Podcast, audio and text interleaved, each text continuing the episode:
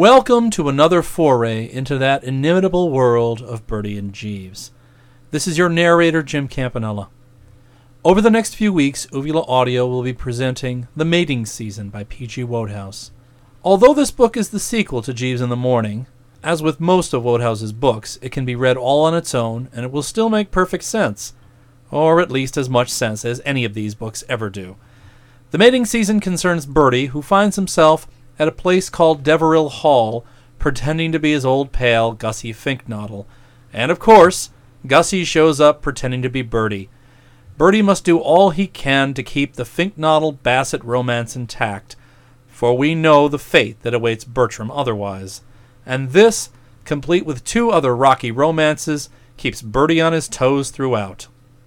And now, the mating season.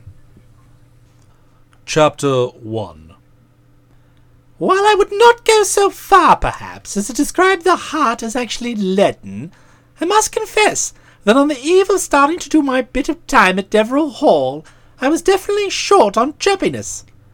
I shrank from the prospect of being decanted into a household on chummy terms with a thug like my Aunt Agatha, weakened as I already was by having had her son Thomas, one of our most prominent fiends in human shape, on my hands for three days.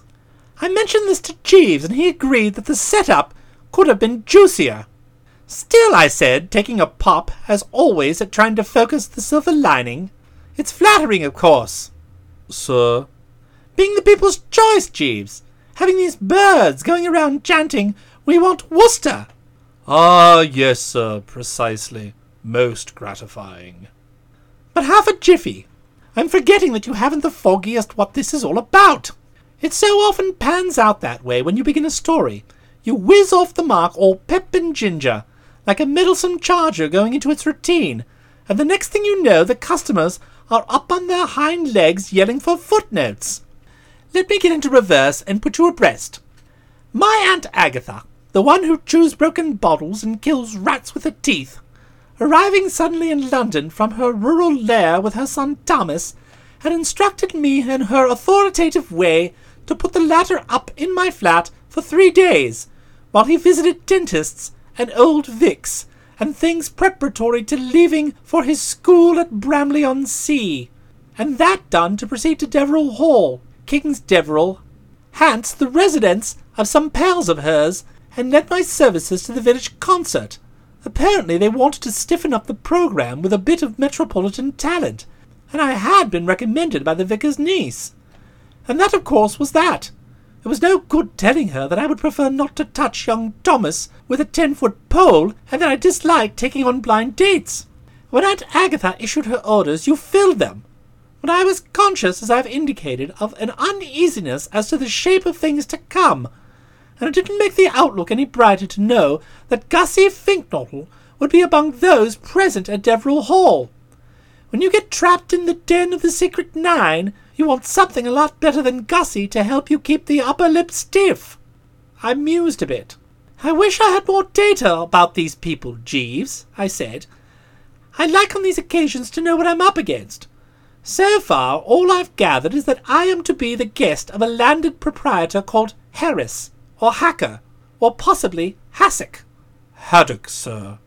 Haddock, eh? Yes, sir. The gentleman who is to be your host is a Mr. Esmond Haddock. It's odd, but that name seems to strike a chord, as if I'd heard it somewhere before. Mr. Haddock is the son of the owner of a widely advertised patent remedy known as Haddock's Headache Hokies, sir. Possibly the specific is familiar to you. Of course, I know it well. Not so sensationally good as those pick-me-ups of yours, but none the less a sound standby on the morning after. So he's one of those Haddocks, is he? Yes, sir. Mr. Esmond Haddock's late father married the late Miss Flora Deverill. Before they were both late, of course. The union was considered something of a mésalliance by the lady's sisters. The Deverills are a very old country family, like so many others in these days, impoverished, sir. I begin to get the scenario. Haddock, though not as posh as he might be on the father's side, foots the weekly bills. Yes, sir. Well, no doubt he can afford to. There's gold in them there hokies, Jeeves. So I should be disposed to imagine, sir. A point struck me, which often does strike me when chewing the fat with this honest fellow, viz., that he seemed to know a hell of a lot about it. I mentioned this, and he explained that it was one of those odd chances that had enabled him to get the inside story. My Uncle Charlie holds the post of butler at the Hall, sir. It is from him I derive my information. I didn't know you had an Uncle Charlie.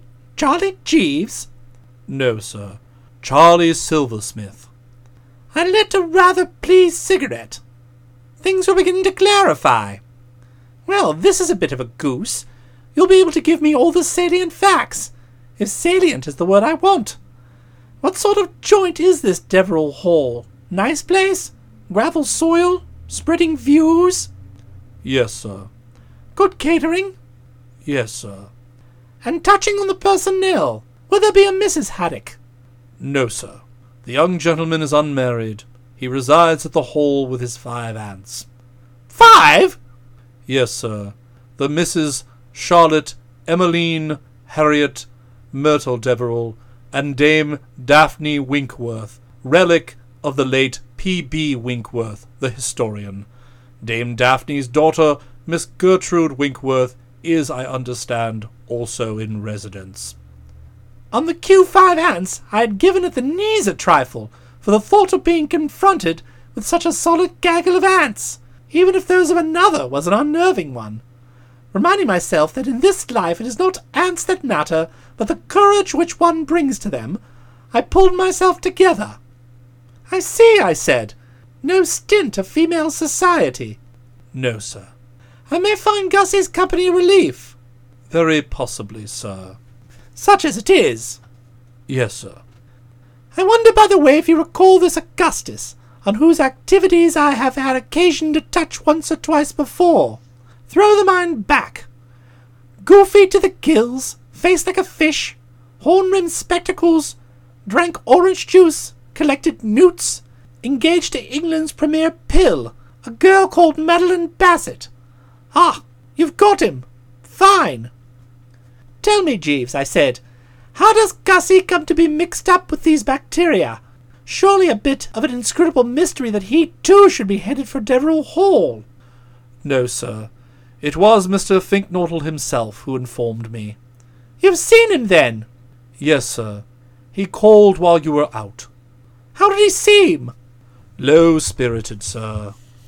Like me, he shrinks from the prospect of visiting this ghastly shack. Yes, sir. He had supposed that Miss Bassett would be accompanying him, but she has altered her arrangements at the last moment and gone to reside at the Larches, Wimbledon Common, with an old school friend who has recently suffered a disappointment in love. It was Miss Bassett's view that she needed cheering up. I was at a loss to comprehend how the society of Madeline Bassett could cheer anyone up, she being from top knot to shoe sole the woman whom God forgot, but didn't say so. I merely threw out the opinion that this must have made Gussie froth a bit. Yes, sir. He expressed annoyance at the change of plan. Indeed, I gathered from his remarks, for he was kind enough to confide in me, that there has resulted a certain coolness between himself and Miss Bassett. Gosh, I said. And I'll tell you why I goshed. If you remember Gussie Finknottle, you'll probably also remember the chain of circumstances which led up, if chains do lead up, to this frightful Bassett getting the impression firmly fixed in her wooden head that Bertram Wooster was pining away for love of her. I won't go into details now, but it was her conviction that if ever she felt like severing relations with Gussie, she had only to send out a hurry call for me, and I would come racing round, all ready to buy the license and start ordering the wedding cake. So knowing my view regarding this Bassett M, you will readily understand why this stuff about coolnesses drew a startled gosh from me. The thought of my peril had never left me, and I wasn't going to be really easy in my mind till these two were actually centre isling. Only when the clergyman had definitely pronounced sentence would Bertram start to breathe freely again. Ah, well, I said, hoping for the best. Just a lover's tiff, no doubt. Always happening, these lovers' tiffs. Probably by this time a complete reconciliation has been effected, and the laughing love god is sweating away at the old stand once more with the knobs on. Ha! I proceeded as the front doorbell tootled. Someone waits without. If it's young Thomas, tell him I shall expect him to be in readiness, all clean and rosy, at seven forty-five tonight, to accompany me to the performance of King Lear at the Old Vic. And it's no good him trying to do a sneak. His mother said he had to go to the Old Vic, and he's jolly well going. I think it more probable that it is Mr. Pirbright, sir. Old cat's meat? What makes you think that? He also called during your absence, sir, and indicated that he would return later. He was accompanied by his sister, Miss Pirbright. Good Lord, really? Corky? I thought she was in Hollywood. I understand she has returned to England for a vacation, sir. Did you give her tea? Yes, sir. Master Thomas played host. Miss Pirbright took the young gentleman off subsequently to see a picture. I wish I hadn't missed her. I haven't seen Corky for ages. Was she all right? Yes, sir. And cat's meat, how was he? Low spirited, sir. You're mixing him up with Gussie. It was Gussie, if you recall, who was low spirited. Mr. Pirbright also, sir. There seems to be a lot of low spiritedness kicking about these days. We live in difficult times, sir. True. Well, bung him in. He oozed out, and a few moments later oozed in again. Mr. Pirbright, he announced. He had called his shots correctly. A glance at the young visitor was enough to tell me that he was low spirited. Chapter 2 And mind you, it isn't often that you find the object under advisement in this condition. A singularly fizzy bird as a rule. In fact, taking him by and large, I should say that of all the rollicking lads of the Drones Club, Claude Cattermole Pirbright is perhaps the most rollicking, both on stage and off. I say on the stage, for it is behind the footlights that he earns his weekly envelope. He comes of a prominent theatrical family. His father was the man who wrote the music of The Blue Lady and other substantial hits, which I unfortunately missed, owing to being in the cradle at the time. His mother was Elsie Cattermole, who was a star in New York for years, and his sister Corky has been wowing the customers with her oomph and espièglerie, if that's the word I want, since she was about sixteen. It was almost inevitable, therefore, that looking about him, on coming down from Oxford for some walk in life which would ensure the three squares a day and give him time to play a bit of country cricket, he should have selected the sock and buskin. Today he is the fellow managers pick first when they have a society comedy to present and want someone for Freddie, the light-hearted friend of the hero, carrying the second love interest. If at such a show you see a willowy figure come bounding on with a tennis racket shouting, Hello, girls! Shortly after the kick-off, don't bother to look at the program. That'll be cat's meat.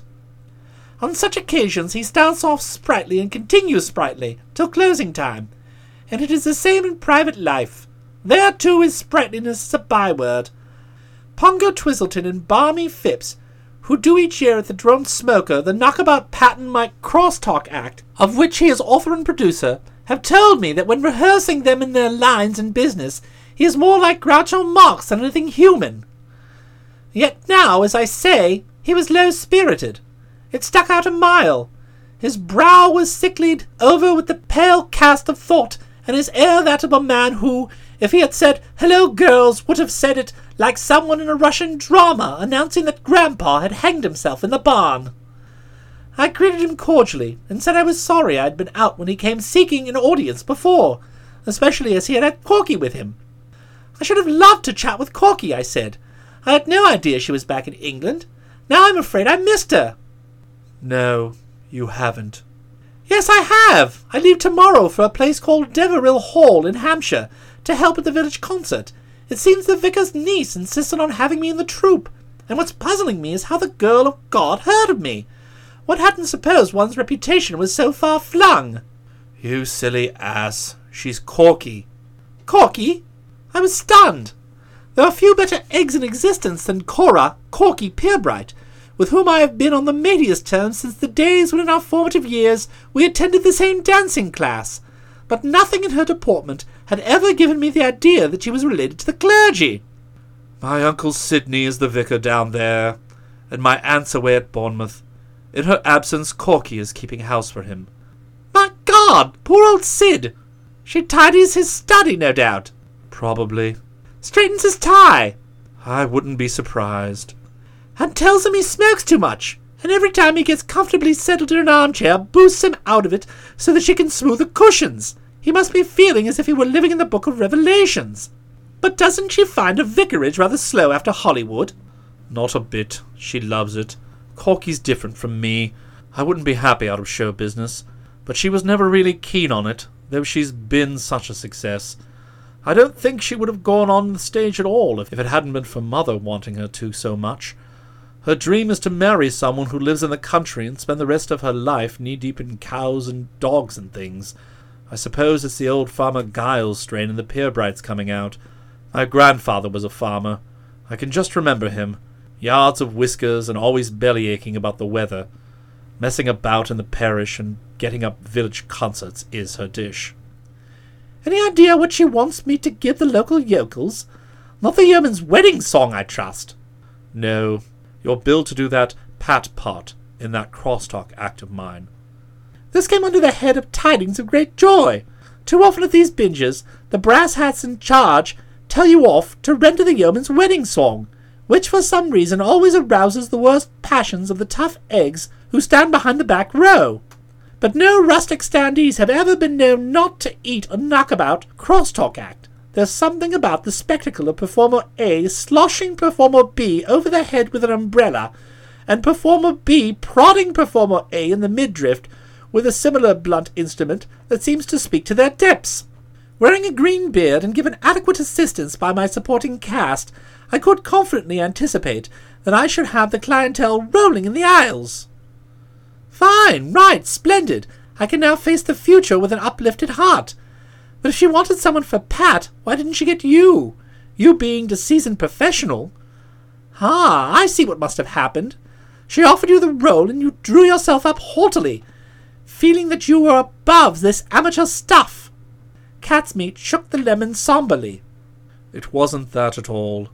Nothing would have pleased me more than to have performed at the King's Deverill concert, but the shot wasn't on the board.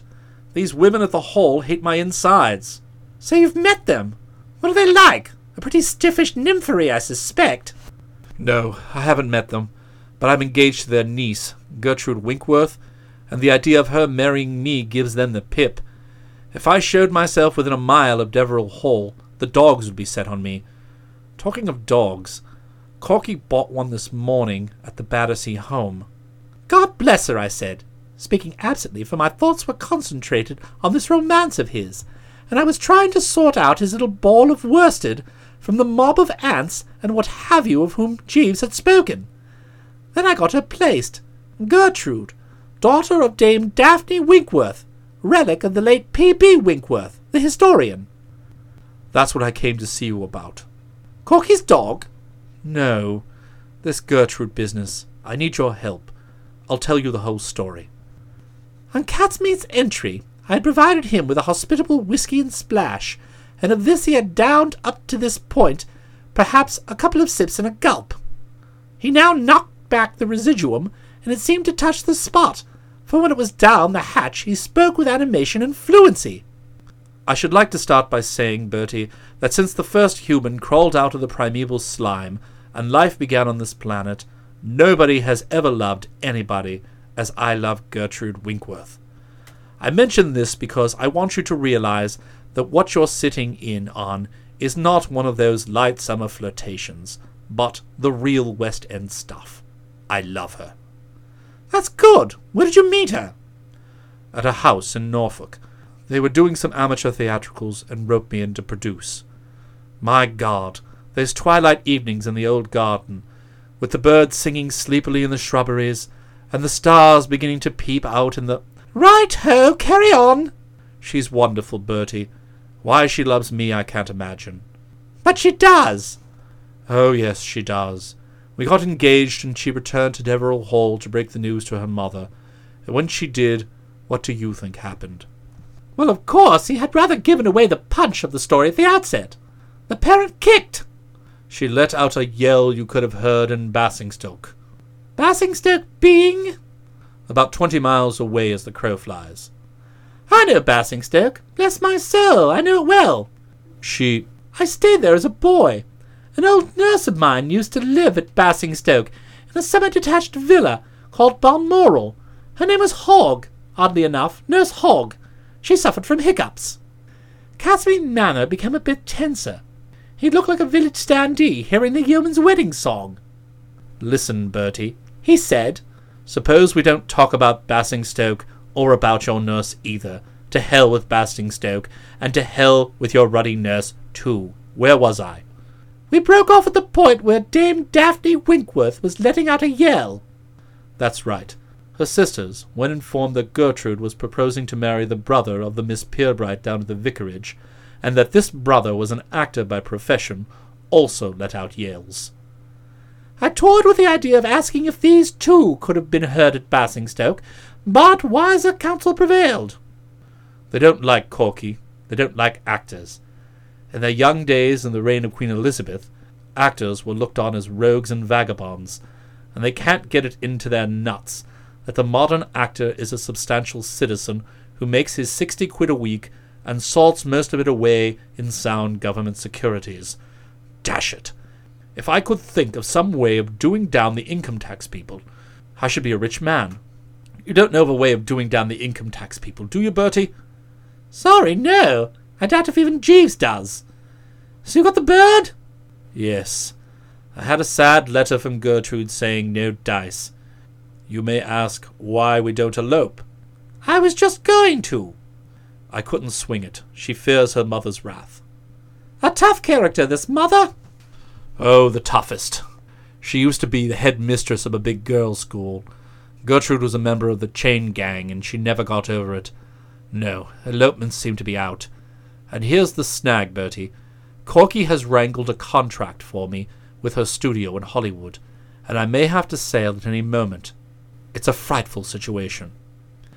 I was silent for a moment. I was trying to remember something I had read somewhere about something not quenching something, but I couldn't quite get at it. However, the general idea was that if a girl loves you, and you're compelled to leave her in storage for a while, she will wait for you. So I put this point, and he said that was all very well, but I didn't know all. The plot, he assured me, was about to thicken. We now come, he said, to the hellhound Haddock. And this is where I want you to rally round, Bertie. I said I didn't get the gist, and he said of course I didn't get the damn gist, but couldn't I wait half a second, blast me, and give him a chance to explain? And I said, Oh, rather, certainly. Haddock, said Catsmeat, speaking between clenched teeth and exhibiting other signs of emotion. Haddock the home wrecker. Do you know anything about this grade A louse, Bertie? Only that his late father was the proprietor of those headache hokies. And left him enough money to sink a ship. I'm not suggesting, of course, that Gertrude would marry him for his money. She would scorn such raw work. But in addition to having more cash than you could shake a stick at, he's a sort of Greek god in appearance, and extremely magnetic. So Gertrude says. And, what is more, I gather from her letters that pressure is being brought to bear on her by the family, and you can imagine what the pressure of a mother in four aunts is like. I began to grasp the trend. You mean Haddock is trying to move in? Gertrude writes that he is giving her the rush of a lifetime, and this will show you the sort of flitting and sipping butterfly the hound is. It is only a short while ago that he was giving Corky a similar rush. Ask her when you see her, but tactfully, because she's as sore as a gumboil about it. I tell you, the man is a public menace. He ought to be kept on a chain in the interests of pure womanhood. But we'll fix him, won't we? Will we? You bet we will. Here's what I want you to do. You'll agree that even a fellow like Esmond Haddock, who appears to be the nearest thing yet discovered to South American Joe, couldn't press his foul suit in front of you. You mean he would need privacy? Exactly. So the moment you are inside Deverill Hall, start busting up his sinister game. Be always at Gertrude's side. Stick to her like glue. See that he doesn't get her alone in the rose garden. If a visit to the rose garden is mooted, include yourself in. You follow me, Bertie? I follow you, yes, I said a little dubiously. What you have in mind is something on the lines of Mary's Lamb. I don't know if you happen to know the poem. I used to recite it as a child, but broadly, the nub was that Mary had a little lamb with fleece as white as snow, and everywhere that Mary went, the lamb was sure to go. You want me to model my technique on that of Mary's lamb? That's it. Be on the alert every second, for the peril is frightful. Well, to give you some idea, his most recent suggestion is that Gertrude and he shall take sandwiches one of these mornings and ride out to a place about fifteen miles away where there are cliffs and things. Do you know what he plans to do when he gets there? Show her the lover's leap. Oh, yes? Don't say oh yes in that casual way. Think, man. Fifteen miles there, then the lover's leap, then fifteen miles back. The imagination reels at the thought of what excesses a fellow like Esmond Haddock may commit on a thirty mile ride with a lover's leap thrown in halfway. I don't know what day the expedition is planned for, but whenever it is, you must be with it from start to finish. If possible, riding between them, and for God's sake, don't take your eye off him for an instant at the lover's leap. That will be the danger spot. If you notice the slightest disposition on his part when at the lover's leap to lean towards her and whisper in her ear, break up the act like lightning. I'm relying on you, Bertie. My life's happiness depends on you. Well, of course, if a man you've been at private school, public school, and Oxford with says he's relying on you, you have no option but to let yourself be relied on. To say the assignment was one I liked would be overstating the facts, but I was right hoed, and he grasped my hand and said that if there were more fellows like me in the world, it would be a better place.